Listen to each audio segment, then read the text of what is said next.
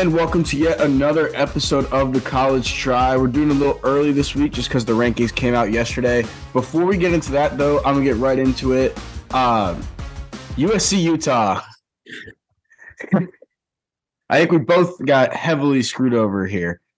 Yeah, you know, I was a dumbass and decided to throw everything on USC money line. They were minus 145. I ended up putting 280 on that to win 200 and uh I just it was just unreal that I didn't think there was any way that USC was going to lose that game with an opportunity to go to the college football playoff. There was no chance in my mind that they were going to lose that. And yeah, bad news bears. That was that was not fun to watch. Uh it was just absolutely disgusting. But yeah. uh, I think they're frauds and I think it's hilarious. We'll get into it, but I think it's hilarious who they matched them up with in the in the New Year's 6. But um yeah, I, USC sucks. Yeah, um I mean, in general, I just think their defense got absolutely exposed. I don't know. People kept making the excuse of is was Caleb Williams hurt, like having so much to do with it.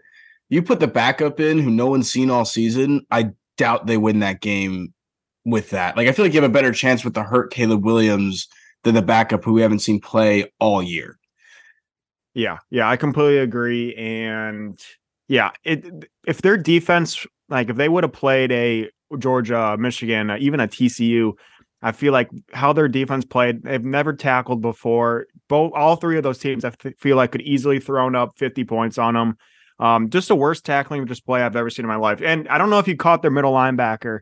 The dude sucked. He was number 18. He's 6'6, 195 pounds, that middle linebacker for USC. Like, that's like, that's a shooting forward. That's not a middle linebacker. And he didn't get a single tackle from what I've saw. And yeah, overall defensively, just very non-physical, very bad game plan, and they were not ready at all for Utah. And you know, it's really hard to beat a team twice. We say this a lot on this podcast, but Utah did it, and they did it with authority. And um, they're going to be a, a problem in the Rose Bowl. I'm excited for that game just to see how the physicality with them and Penn State match up. But they were just the better team, the more dominant team, and and really made USC pretty much their whole season just thrown out the window on that one game. So I don't really like USC. I think they I kind of put them in the same level as Ohio State, just kind of the team that I don't think really anyone really likes.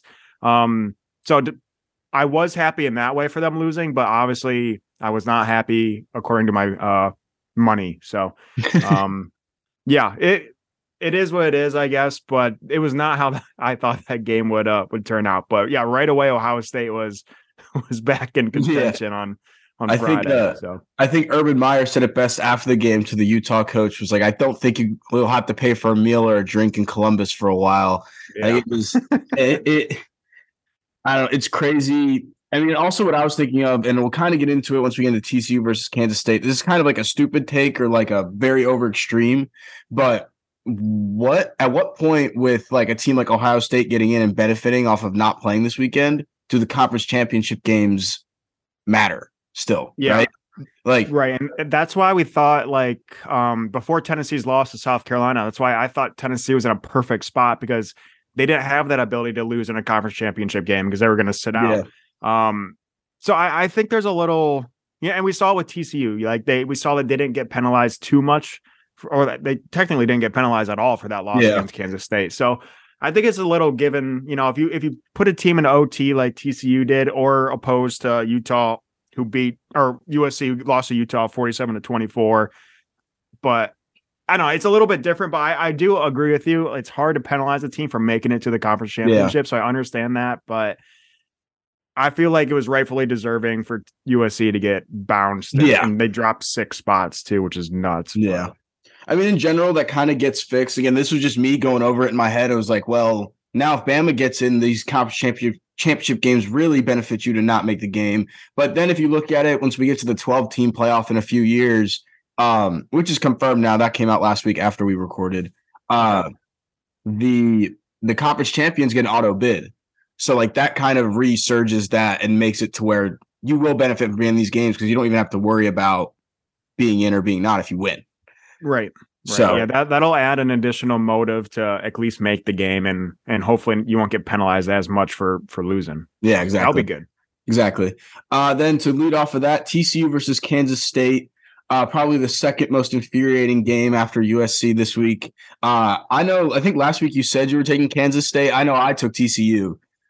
Yeah, so I, I did say I was on Kansas State. I was on Kansas State all the way up to kickoff, where I took TCU money line. um, unfortunately, that one didn't pay out, but I did snag TCU plus seven and a half midway through that game, so I did end up making a small profit, but um, should have went with my gut and took took taking Kansas State. Uh, we we we're talking about Heisman's a little bit, and that TCU quarterback Max um, Duggan Dugan, however you pronounce his last name, yeah.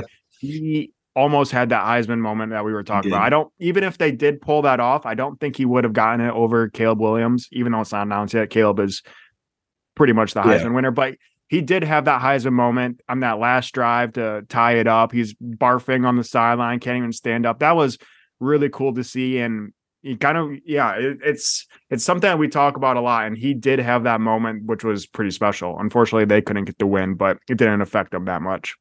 Yeah, I mean, I and I was texting you. We didn't really bring up Max Duggins last week, but right after the USC game, I was thinking, well, who has the best chance now to pass Caleb Williams? And honestly, to me, it went to him. You told yeah. me the odds were like plus fifteen hundred, which going into the Kansas State game after USC lost, so that twelve hour period is was a great bet value wise. I didn't actually take it, uh, luckily, because it probably would have lost at this point. But I mean, he was the only one who had an undefeated team coming out, had no injuries up to that point. Like it, it just looked like if he were to do well and like come out and play amazing. And he, he did. He still did, even though they lost and won. He probably would have been a new front runner, or at least we would have had more of a debate than it just being Caleb Williams. Yeah, um, I completely agree yeah. on that. And uh, but in general, TCU obviously did not get penalized because, in my opinion, they already beat Kansas State, and it was a close game. Like it's not, it didn't mean a whole lot, at least to the committee, and that showed. Um, and obviously we'll get into that later. But great game by both sides uh, Deuce Vaughn went absolutely off. I also just felt like the main problem with TCU was, do you know who's number one for TCU? Their wide receiver. Yeah, I don't know his name. The tall dude. He yeah. was they kept battling injury on yes. and off throughout that game. And they literally it felt like Duggan's just kept or Duggan kept just launching it to him no matter yeah. what if he was open or not. Like I feel like if you kept looking for more open receivers rather than, than launching the go route all the way downfield, TCU would have had a better chance. Or at least that was my one big observation of the game. Yeah, he was really just launching the ball. He did get, you know, it did work out a, quite a bit with a lot of pass interference calls, but that, yeah. you know, that really, I did not like that game plan, especially with, I mean, they have two other really good wideouts. I don't know their names, but two little quicker guys that are really good. And then, you know, with his ability on the on his feet, which we saw in the final drive, um, I just thought there was more offensive chances than just launching it deep. But I guess yeah. it yeah, again, they're they're still in, so it didn't really affect them that much. But they probably will have to adjust it a little bit come playoff time. Yeah. So um after that, you got your game, Purdue versus Michigan. Michigan looked kind of like they always do in every first half, it seems like this year. Looked kind of iffy in the first half and then came back. Was still closer than I guess it normally is. It wasn't close, but it normally is in the second half. Uh, I'll let you take that one away because I'm sure you have a lot more than me. Yeah. And they, they do this every single game to me. It pisses me off. I think the last three or four games we've actually been well, the we were up by one point, but the last three or four games at halftime, it's been within three points.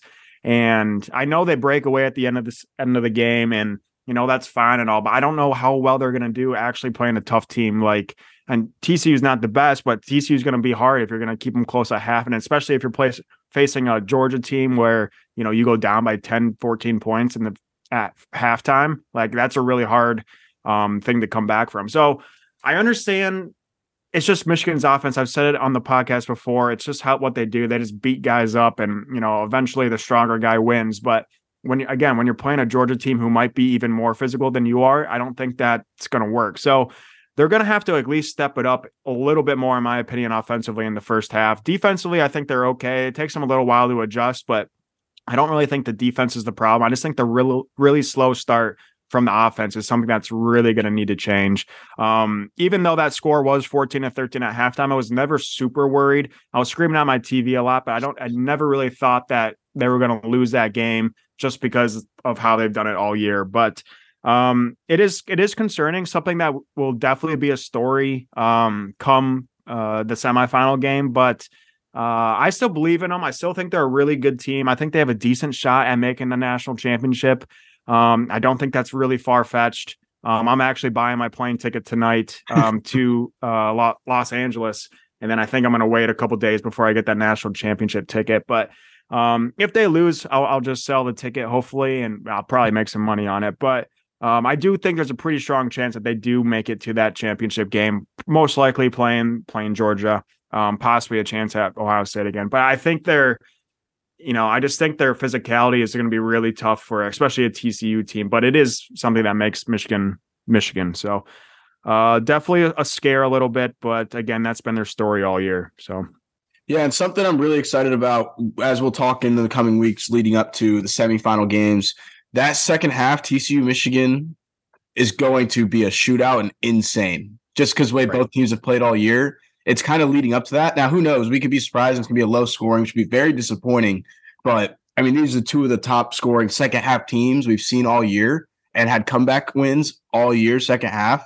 That's going to be fun to watch. Just that second. It might even not watch the first half. Just watch the second half. Yeah, and I don't want to get too much into the game since we have, you know, 4 weeks of content before we get into it, but they are extremely similar teams. Really tough physical defenses, big run game, similar quarterbacks that can move on their feet and throw a decent ball, a couple good wide receivers. So they match up actually really well. They're very identical. Um, but we'll get into that preview um, in weeks to come. But I am excited for that game. Yeah. So um, then after that, I have one of the games I was excited for. I watched some of it. I didn't watch all of it. Um, Clemson versus UNC. Obviously, no playoff implications, but it was kind of setting up to be at least a good ish game. Cade Klubnik really, really impressed me, considering during the Syracuse game when he came in for the final few drives, he kind of didn't do shit, at least in my opinion. He threw the ball maybe twice for two incompletions, and it was Will Shipley won that game. Cade Klubnik did not have anything to do with that Syracuse win, but he came out. Uh, DJ finally got benched.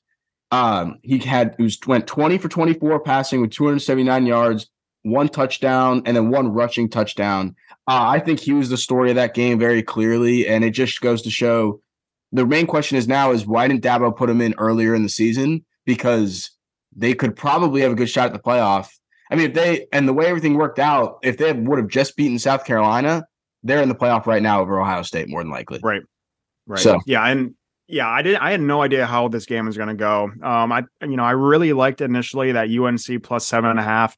They ended up getting blown out thirty nine to ten. But um, yeah, Cade really good, uh, really good performance, and he kind of knocked DJ out of Clemson. He kind of just shoved them out right in that last game. I know they were kind of battling all year. DJ's kept getting that starting spot, which I had no idea why or you know what the, even the reason was. Maybe it was just because this game really didn't matter that they felt you know, hey, we'll try this new guy out.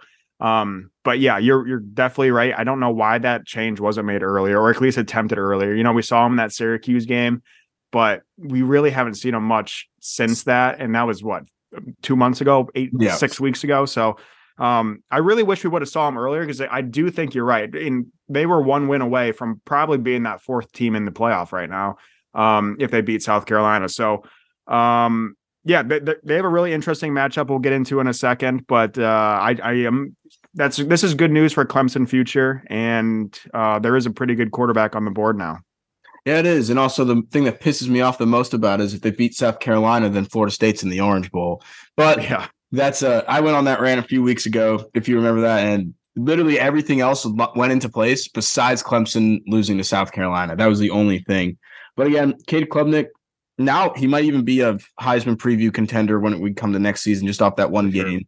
UNC's defense isn't great, but still to put up those numbers after not playing a single game or really playing only like a drive or two all year is really good. Uh, after that, UGA versus LSU. Obviously, it was a blowout. Um, we both said LSU spread just because we felt like it was too many points. Um, another quarterback controversy that's going to come up again I don't know how to pronounce this last name, Garrett Nussmeier, Nussmeier, whoever they put in for Jayden Daniels, also had a game with 294 yards and two touchdowns. And that one play keeps going viral where he avoids the sack and throws it in the end zone a touchdown. Um, again, no real surprises here other than that. UGA did what UGA was supposed to do. Uh, but LSU, I think we're going to see another quarterback battle coming out of there, just like we started off with this year. Yeah, and this is a this is good for LSU. I think even though they did get kind of blown out in that game, they did show good signs of offense. Um, they did put up 30 points and probably the best team on in best defense in the country. So there is hope there. And they had a pretty good season under Brian Kelly. And I know, you know, first year coaches is kind of a weird. Sometimes you're you're really good. We, you know, using the old guys from the previous coach, and sometimes you see the coaches absolutely suck. So I think Brian Kelly's next year is going to be a really big year to see if he's going to continue this momentum like bringing in his new guys, like his first true recruiting class, or if they if they fall off a bit. But I think this LSU team has a really good shot at contending next year. Um, it will be interesting what they do offensively at that QB position, as you mentioned. But um, yeah, that was. And as for Georgia, I know we were both on LSU. Again, I I flip flopped before the game, and I took Georgia minus 17 and a half, but I did snag um LSU plus 32 and a half in that game. so I did thread the needle there. Yeah, 32 and a half, that's just too much. so I did thread the needle there, which was actually really nice. But yeah, that Georgia team, they're they're gonna be they're gonna be some trouble. I thought they were a little suspect the last couple weeks, but uh, they prove prove that they are by far the best team in the country and rightfully the uh, favorite to win the national champions. Yep. Also, I'll quickly say I'm not I, I mean, I played football in college. I, I coach football. I know a lot of the rules. I still don't understand that. You know, that opening um, field goal block for a touchdown. I'm not quite sure the rules on that. Um, because it mean, did go over the line of scrimmage, which I thought, you know, you can only return if it goes behind the line of scrimmage. But then I think there was something with like someone, I don't know, something happened. And as we saw, they returned it for a touchdown, and pretty much everyone was clueless. So that was an interesting play. I'm not sure if you know the the actual yeah. rules on that. I, I have no clue. I was kind of trying to like spitball it myself. I was like, well, maybe it has to go like bounce into the end zone for it to be a touchback or something like that. Obviously, the whistle wasn't blown. Uh, I wasn't listening to the game with audio, uh, so I'm sure they explained it, and I just completely missed it. That was kind of funny. And also, LSU should know what to do on blocked uh, right. field goals by now. I mean, we blocked two of them last this year. Like, I feel like it was just a dumb play. Probably kind of just a heart crunching play. Like it in general, like oh, you just got your field goal blocked. You're not really paying attention to the ball. Most people don't pay attention to the ball after a missed field goal unless you're the Auburn Tigers against Alabama. Yeah. But like it's it's just kind of a even the coach. Like, did you see the video of the Georgia coach? He was telling yeah. he was saying like, "Don't touch it, don't touch it," and then he started running, and he was like, "Oh shit." I guess we can do this. So I don't know. I think maybe there's confusion all around. I want to look that up now. I'm not sure what the rule is. It's just weird. Yeah, my only guess is, and I, I know if it goes behind the line of scrimmage, it's 100% a live ball, but I think there might be like some sort of like, you know, maybe it's like five five yards forward or backward you can return yeah. if it goes five yards forward. I don't know something weird about that but it seemed like there's a lot of confusion and and that was a part in the game where LSU was actually pretty close you yeah know, if they would have made that field goal I think it would have been a a seven point game. So I that was a real turning point in the game, which was a, a 14 point swing. So uh, or a, a, 10 point swing. Um so yeah, that, as you said, that was that was absolutely heart crunching for, for LSU. Yep. Uh, other than that, we don't really talk about this game too much. I didn't pay too much attention to it, but Tulane versus UCF, it was kind of close for the most of the game. Then Tulane pulled ahead there in the second half. Uh, what's really funny about that is Tulane ranked LSU ranked one spot about above LSU now, uh, so the committee's basically saying the best team in Louisiana. Um, they get their New Year's Six Bowl. Um, it was cool to watch. I honestly wish it would have been a better game. Again, don't have to talk much about it. Just thought I'd mention it because they get that New Year's Six spot. Yeah, it was really big for Tulane, and as we we talked about them all year, they're kind of coming from nowhere. But I thought U, UCF was going to at least be close in this game, but you know, again, we're gonna keep saying this. It's really hard to beat a team twice. And I the reason we keep saying this is it might happen in the national championship. But Tulane just played outplayed UCF. They're just a better team. Their running back, I'm not sure his name, but he is absolutely a dog. The dude just has he just goes through people. Um, so I'm really interested in that matchup. And yeah, the first the only non-power five in the in the New Year Six this year. So that'll be an interesting game um to see how they match up. And also something to keep an eye on, something small is I don't believe Tulane is not one of the teams moving to the Big 12, I believe. I'm not 100% sure about that. But yeah, with all those, yeah, with all those, the top tier American Conference teams moving on to the Big 12, and with that one spot available now for the playoff, for or coming soon the playoff, now the New Year Six, um, Tulane, if they keep it up, has the chance to be that power of the group of five. So normally it comes out of the American, and with all that competition going away, I think they have a pretty good shot to keep that going. Um, or they'll just be a one year wonder like every other group of five schools seems to happen. All right, well, now into the rankings, what everyone's been waiting for. Sure, you've heard it already. Number one, UGA, two, Michigan, no surprises there. This is where it got kind of where the debate started to fire up. Uh, we both predicted Ohio State at three, giving uh, that the game rematch right away. But like we already said, TCU's at three and Ohio State's at four, leaving Bama and Tennessee out at five and six. Um, no surprises here. I honestly think the committee got it right. Uh, the only surprise was the Ohio State TCU being flip flopped. But overall, I think they made the right decision. I don't think there's any way Bama could go in. Yeah, no, I'm right there with you. Um, when you just look at TCU's strength of schedule and strength of record, I think they have the best strength of record um, among those top four teams. So just on that alone, really put some, you know, deservingly in there. And I knew, I think we talked about if this was going to be a one score game, I thought TCU was in regardless. We even thought, um, you know, it could have been a little bit more than that, possibly a 10 or 10 or 14 point game. We thought TCU would still sneak in. The fact that it was an overtime game just adds more fire to the reasoning for TCU getting in. They lost in overtime. They got stopped on the inch yard line. I don't know why they didn't sneak it twice. It just doesn't make any sense to me, but we're we're past that. but um yeah, it is interesting between TCU at 3 and Ohio State at 4. Personally, I love it. As a Michigan fan, I think TCU is the easier path, path than Ohio State is to get to the national championship, but I think Ohio State probably should have been to that 3 spot. And for as much as the as the committee says they don't really care for ratings. They 100% care for ratings. This, first of all, the Georgia Ohio State matchup is going to be absolutely yep. amazing. These teams have been one and two all year.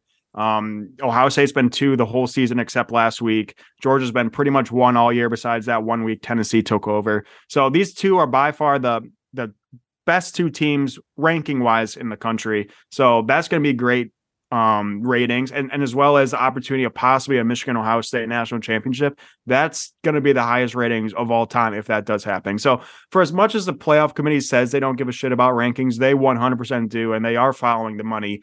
But um, I'm not complaining too much because we have TCU, who is by far the weakest of the four, in my opinion. Yeah, I mean, I wouldn't be surprised to see a Michigan Georgia here again. We'll get into that. Um, later on as we get through the few weeks. The one one thing about Ohio State right now is now that uh, JSN is out, that was announced by maybe an hour or two ago from when we're recording this. Uh, that is gonna he opted out and is going to the draft, which is kind of surprising for me to be considering it's a it's not just a normal bowl game. He actually has a shot at winning the national title. So we've never really seen this before. Like we've seen the opt outs, but never won a game that actually means something. So it's kind of interesting. Now Ohio State obviously has a bunch of receivers that it could mean nothing, but yeah, he's he's like the third best wide receiver on his team now. Yeah. So, so um, it, that's just the only thing I wanted to mention, especially because that's going to be making the ESPN headlines and everything recently. I don't know what you thought of it. I just think it's interesting. He has a lingering injury, so that kind of makes sense, but just weird to opt out for this game. Yeah, it's not a game you you would opt out in. I and I I don't understand. I don't know the extent of his injury, so it, maybe it's something that could get worse with play, which makes it more understandable. He hasn't really played a whole lot in the last the later part of the season, um, so I do understand that aspect of it. Like, say it is something that could get worse in the future. Um, if he does play on it, I completely understand that. But if he's okay and has a shot to go and he's not going to hurt himself anymore, then you 100% play in that playoff game with the uh, the chance of making the national championship. Um, so I, again, I don't, I'm, I don't, I'm not wearing his shoes. I don't, under, I don't know the circumstances of his situation, but um, as an outsider looking in, it doesn't seem like the right move. But he's also going to be making millions of dollars where I am not going to be. So, um, can you know, I'm going to blame him, but can you really blame a 19 year old, 20 year old kid for that decision? Probably not. No, no. But other than that, I don't think I'm still for the rankings overall. I still think Tennessee should be at six and not Bama. I already went on that rant last week. It's just common sense head to head matchups. Uh, other than that, do you have anything else for the rankings? I'm good. It was pretty. All the debate was beforehand. Um, I also made that question of the day video saying if the committee got it right with a bunch more stats on strength of schedule and all that. That is up on the YouTube channel and on Spotify if you want to hear more about it. Uh, but you got anything else?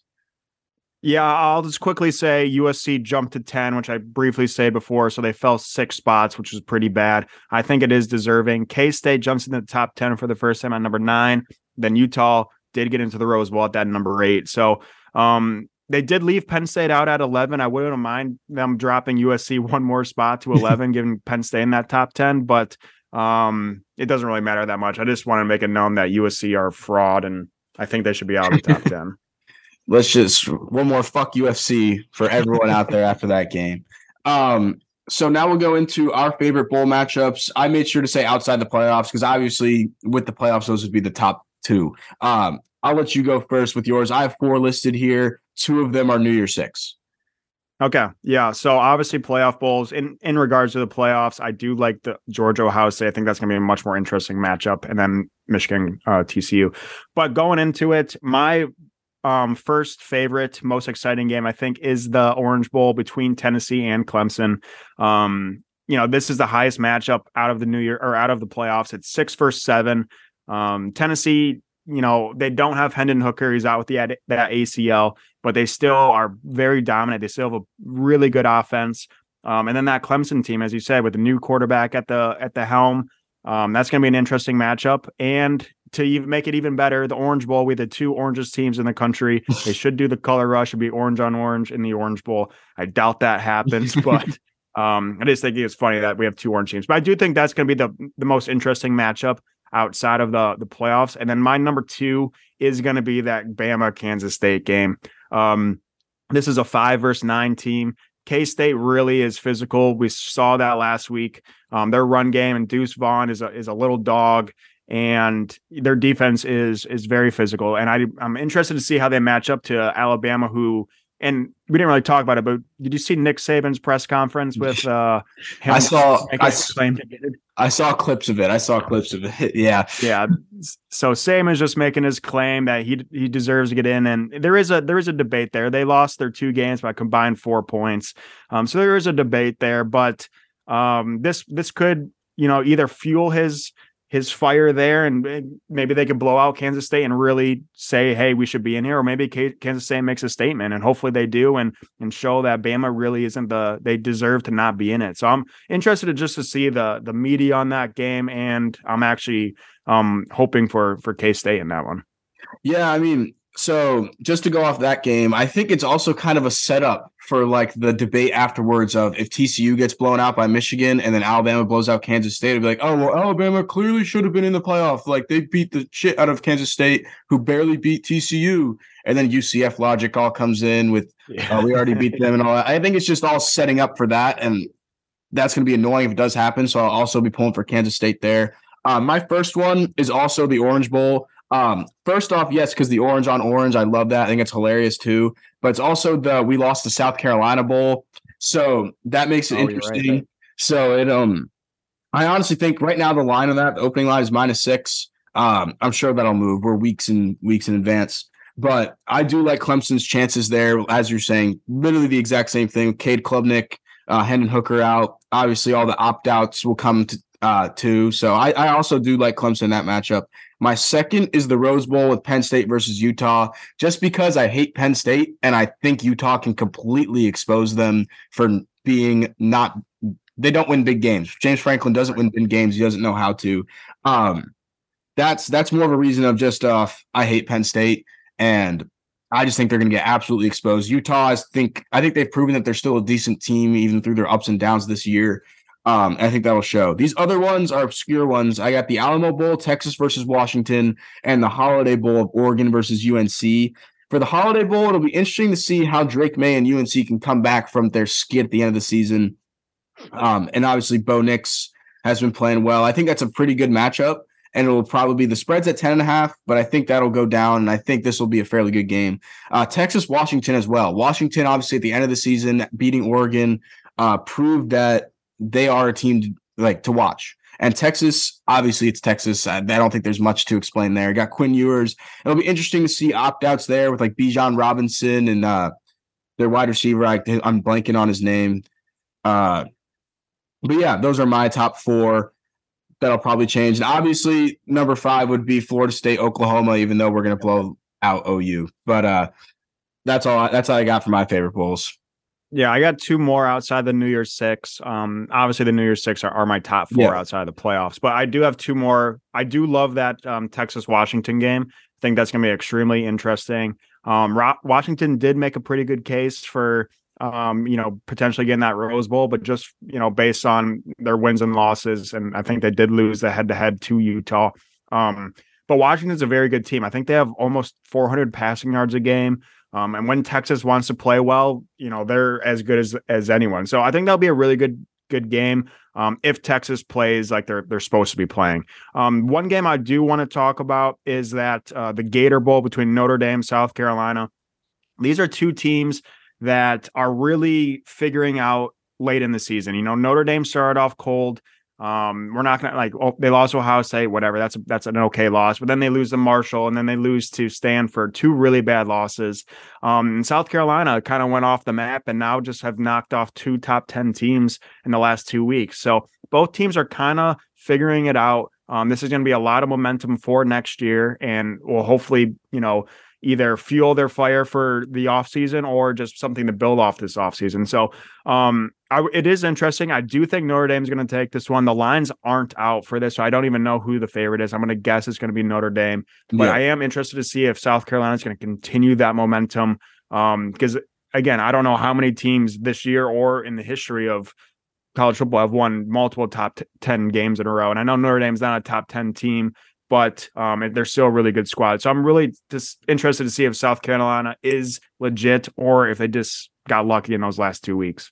Yeah, and I think the key to that one is is Spencer. I don't think Spencer Rattler's going to the draft, or does he have another year of eligibility? Yeah, no. I, so, I don't think he's going to go. So I mean, yeah. he shouldn't after this past year. He ended off the year well, but he his draft stock has kind of fallen the past year and a half.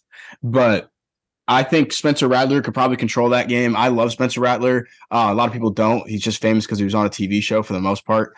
Um, but other than that, I also I forgot about that matchup completely, or else I would have put it on mine. But I also really like that one as well.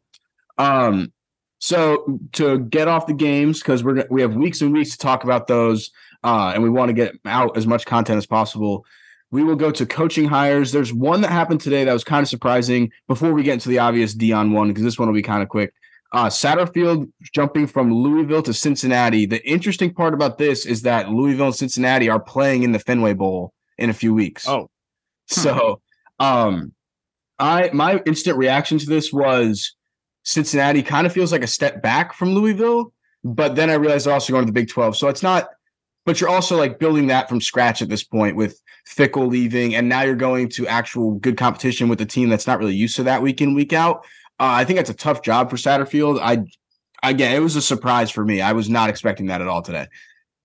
Yeah, and it is kind of a step back still. Um, you know, even with Cincy moving to that Big 12, I think they are going to struggle. They're just going to be a, a take take a couple years to get adjusted to, you know, how the big boys play. But um, I think this is more for Satterfield to gain his confidence back. You know, he really has struggled the last couple seasons at Louisville.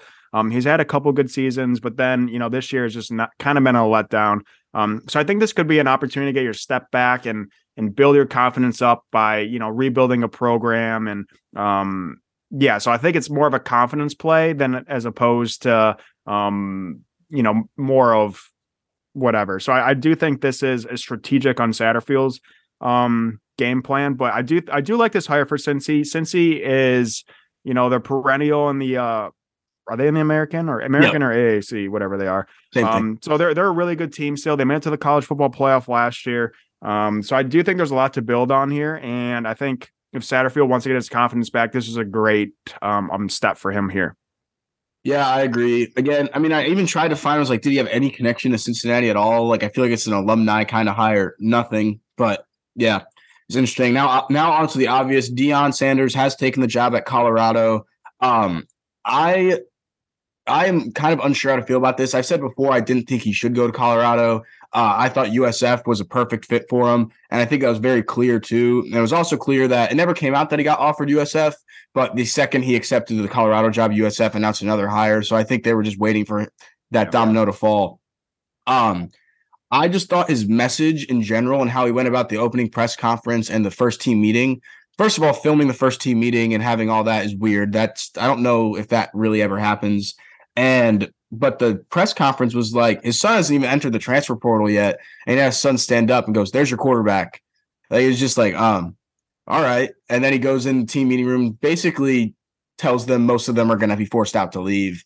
considering all the Jackson State players that are going to come, including Travis Hunter had a quote of um, like, "Oh, you tell him, coach, it won't be like that uh, next year when he was watching the first team meeting." So it sounds like he's going as well. Uh, I'm not the biggest Travis Hunter fan. I'm pretty sure we can all figure out why, but it's just um, interesting how he went about it. I don't. It feels unprofessional to me while being a head coach of a Power Five program. Like you can do all that in FCS, do all that where you were, but Power Five, I feel like this is different, and you should act a little different. Yeah, there's in my mind, there's there's two reasonings or two ways that you can go about this. Um, the one like he is, he's just 100% cleaning house, and you know you could say this is, uh, you know, not professional, which I completely agree. But also, Colorado is a dumpster fire. They are absolutely terrible. So maybe he's just like, you guys suck. You know, we're power five. We need to get everyone out.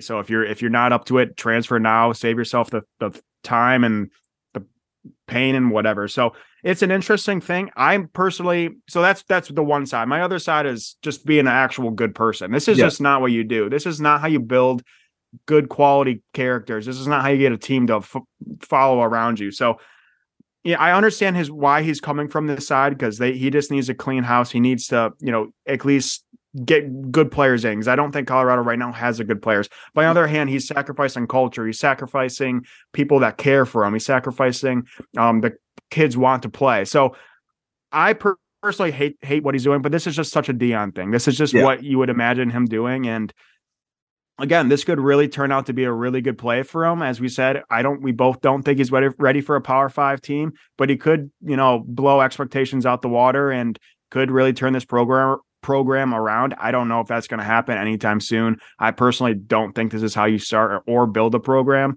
Um, but it's just such a Deion thing to do. So I don't expect anything less than from him. Yeah, I mean, I don't think it's very surprising all the flashiness and all that. Like, it's not surprising. It's just it just feels weird from Power Five program. Uh, he obviously is going to have to hit the portal really hard starting today. Um, we'll get into that in a second. The portal opened up today, and it's insane how many people are already in there. But he's obviously going to have to hit that hard. I'm sure he already said there's 10 Jackson State players coming. We're assuming that his son, Shedeur Sanders, and Travis Hunter's a part of that. Um, which again, Travis Hunter's a five star recruit, and I believe uh, Colorado's only had three five star recruits ever, or something like that, and this will be the fourth. So making a splash already. I was trying to think of like where high school recruiting wise, not the portal, where he would have to go because he's never recruited this area of the country before. He's he's lived in Texas and Florida pretty much, and Mississippi, obviously, because Jackson State. But so I'm thinking maybe he goes to Texas. Obviously, he lived there for a long time, but Texas and California has got to be his two keys. He's got the name. Um, he's got the name of HBCUs, so a lot of like African American, Black culture. Maybe you go into inner city LA kids or something like that. Maybe somewhere where these kids aren't getting noticed as much, and he can develop them or try to develop them. I don't know how we don't really know how good he is developing players. He's all he's gotten is talent. Um, and something else we noticed, I actually found this out. My friend texted me about it right before we went on. He just hired Willie Taggart to be on his staff, which is kind of interesting considering his last two jobs. Um, I know his son was committed to him when he was at FAU, so that's probably a part of it. So not super surprising, just kind of weird considering he hasn't had a good track record in like right. six years now. But yeah, other than that, uh, that's all I got on Deion. Uh, if he does well, it'll be the most amazing thing, and we'll see probably other programs start to hire former players uh, like that, and then it probably won't work out for them. And that we all know how this cycle will go. Um, but yeah, other than yeah, that, I'll, I'll, add one more thing on yeah. uh, Deion. Um, I do think in recruiting wise, I think he has to stay back in Florida and in, in the um, southeast. I think that's really where he's gonna find his his guys. You know, most of the Pac-12 already takes care of California, takes care of Texas. So I think the open opportunity for him and for Colorado is if he just stays around that southeast and takes those Florida guys and those Mississippi guys and those Louis or those Louisiana guys because I don't think those are the guys that the the Pac-12 is looking at. So maybe and that kind of is his bread, bread and butter. That's where the HBCUs are. So maybe that's where he's going to go and find success. That's where I would if I was him. Um, obviously, uh, you have to go to, to California and go to Texas, but I don't know if you're going to out recruit an USC yeah. or a, a UCLA or Oregon in those areas. Whereas if you are in that Florida area, I do think you can beat um, those Pac-12 schools and even maybe a couple SEC or ACC schools as well. So it'll be interesting what he does. And whatever he what whatever happens, he will be in the media all the time. So we yep. will see his rise or we will see his demise. So um, it will be interesting. As he said, you either uh, get elevated or get terminated. I think that was the quote. Um, so now we'll move on to we've been saying Deion needs to hit the portal hard. We've had a lot of entries today, especially at quarterback, a lot of big name quarterbacks. Before we get into who entered today, I'll go to you about Cade officially going to Iowa, announced a few days ago. Yeah, I'm happy for him. Uh, it, it's unfortunate how it turned out. You know, JJ was just a better quarterback, and I want to thank Cade for everything he did last year. You know, he got us to the Big Ten championship. We won the Big Ten. He made it to the college football playoff. Um, not many people at Michigan can say they ever done that, and there's only two right now that can say it. Um, so I am really thankful for him. Unfortunately, JJ is just better, and I wish Cade all the best. I think Iowa is a great fit for him. They're a really good offense for what he does. He's not a he's not agile. He's he's a decent pocket passer. Um, who I, I just think is a really good fit for him. He is also bringing Michigan tight end Erick All, which is another big blow to the Wolverines. Um, All played the first three weeks and then got season-ending back surgery. So, um, but he did just announce, I believe today or yesterday, they today or that he is transferring to Iowa. So, um, Cade will have that really big tight end there, and for Iowa, I think this is a really big really big move. They, I think, are the worst team offensively in the country. So they need to change something around. And I think Cade will be that guy. Hopefully, Michigan can still beat them next year. I don't know if we play, but um, that'll be an interesting game. Uh, but yeah, wish Cade all the best. I think that's a really good fit for him, and I am happy for him. So let's just wait for the Michigan Iowa Big Ten championship next year. I'm sure that'll make a lot of headlines. Yeah. Um, so after that, again, a lot of huge, a lot of good quarterback names dropped in the portal today. Of Spencer Sanders out of Oklahoma State, who had over 2,000 yards and 17 touchdowns. Uh, Devin Leary, which was a big surprise. He hasn't played since against Florida State this year. Obviously, a really good quarterback. Um, 2021 last year, I'm, I will not say his this year's stats because he got injured mid-season, but he had over 3,000 yards passing. Um, like Devin Leary is really good. A lot of connections to Notre Dame there. A lot of these guys have been uh, rumored for Notre Dame. Uh, so I don't know which one they're going to take, but almost every single quarterback I've seen is like, oh, maybe Notre Dame, maybe Notre Dame. After that, obviously DJ Ugo, I don't know how to pronounce his name, but DJ from Clemson. Um, he has also been connected to Notre Dame, but I think he's from California, so UCLA is the best fit there, the biggest pick there. Um, Kedon Slovis out of Pitt going in for the second time in two years uh, back into the portal he's rumored to Arizona State or Arizona. To me, that sounds like he's homesick because he's from Arizona and just didn't like being that far away. Obviously, was at USC before. I just hate how these players are jumping so much. Like, stay at one school, please. Like, after right. you transfer once, like, let's uh, back off a little bit. But Pitt already got their replacement with Phil Dro- Jurkovec uh, from Boston College, who has been really good from Boston College, is also from Pittsburgh. Uh, that made me think a little bit of I wonder how long these conversations have been going on because the second uh, Phil was in the transfer portal, he was committed to Pitt, and Slovis, really, who hasn't had a bad year, like he's a good quarterback, was out out of nowhere. It felt like so. I'm wondering how much behind the scenes really went on there at Pitt. Um, those are all the big quarterbacks that I have. Any one of those stand out to you? Yeah, and I can't believe Spencer Sanders still has eligibility left. He feels like he's 35 years old. So that was kind of shocking to see. Um, I haven't done a whole lot of research of what teams really need quarterbacks. I know we talked a lot about Notre Dame, um, but I could see, and I again, I haven't done any research on these teams, but um, Oklahoma has been known uh, obviously for quarterback play. They've sucked this year. They could possibly have an opening. I, you, you can bring in um, Texas A&M. They sucked this year. They could possibly have an opening. Um, so there, I will have to look at to see what schools really need these these quarterbacks. But I think out of those three, those are would though Notre Dame obviously would be the the main key, but um, like a team like you know Oklahoma or Texas A&M who've really struggled this year, I think that I, we could see some of these guys at least thinking about going to a school like that. Um, DJ, I think will be a pretty good prospect. I know he struggled a little bit at Clemson. I think you just need to dumb it down for him a little bit. I think Clemson's offense was a little too complex. So I could see him having more success at a more run power school, possibly a Big Ten. Um, but something like that, where with a little less complexity in the offensive game, because you can just see he's confused out there. The game's going a little too fast. Um, so I think he needs to slow it down a bit. Um, Slovis, as you said, I think he's a really good player. Um, I do agree that you need you got to stop jumping, man. Just pick a spot. Um, that's no way to to go through life just to keep jumping back and forth. Just stay committed to one place. I understand one move or whatnot, but just if you just keep jumping, it's you start to lose credibility and people start to not believe in you. So uh, maybe he is homesick and hopefully you know he can figure it out in, in Arizona or Arizona State. But yeah, I, am not a huge fan of guys jumping multiple times, but. Uh, yeah, well, that'll be really interesting to see what happens. More will probably come in the next few days, next few weeks. Um, that will definitely keep you guys updated on. Yep, and then other names outside of quarterbacks that I wrote down, only a few. Uh, Justin Flowe, former five star coming out of Oregon. I feel like FSU is a good chance at him just because we've taken Trey Benson and Mycah Pittman from Oregon, and they have all obviously both uh, done well here. Uh, Clayton Smith, who's a former four star uh, from Oklahoma, just didn't really get playing time. Uh, Sam McCall out of Florida State, former four star. Uh, the funny thing, I don't know, you probably didn't see any of this. Funny thing about Sam McCall is they literally, so I guess the team has practice jerseys that are orange to show like Miami or Florida. So like basically you did bad or something like it's a punishment jersey or something like that. Oh, okay. The second he left, they put the jersey over his locker. So I think that was more of a that was more of a uh, culture thing, reason why he left. And then Amari Gainer, Florida State uh, linebacker. who he's kind of he hasn't stat wise. If you look at his stats, they're not great, but he's been a pretty good leader and a pretty consistent part of this Florida State uh, defense. I have gotten the chance to talk to him a few times. He's a really good guy. Wherever he goes, good luck to him. But that's all I have for this week. Do you got anything else?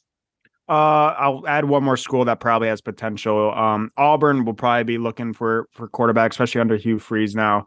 Um, you know, really big offensive. It, that's a that's a coach, right? At Auburn, yeah. Hugh Freeze. Yeah, yeah. So pretty big offensive guy. Uh, I could see um, you know, possibly Sanders going to a school like that. Um, I think Slovis would be a good fit there as well, but I doubt that happens. Um, but that's an also another school that I think could, you know, possibly make a move on these transfers. Yep. All right. Well, as we get into these coming weeks, uh, we'll obviously go more in depth into these bowl games. We just didn't want to waste all of our time with you guys here and not have anything else to talk about. So um, look out. Obviously, I started the question of the day. Uh, Wyatt's going to jump in on some of those as well. Um, so look out for those and look out for game previews for everything coming up. Have a good one, guys. See you guys.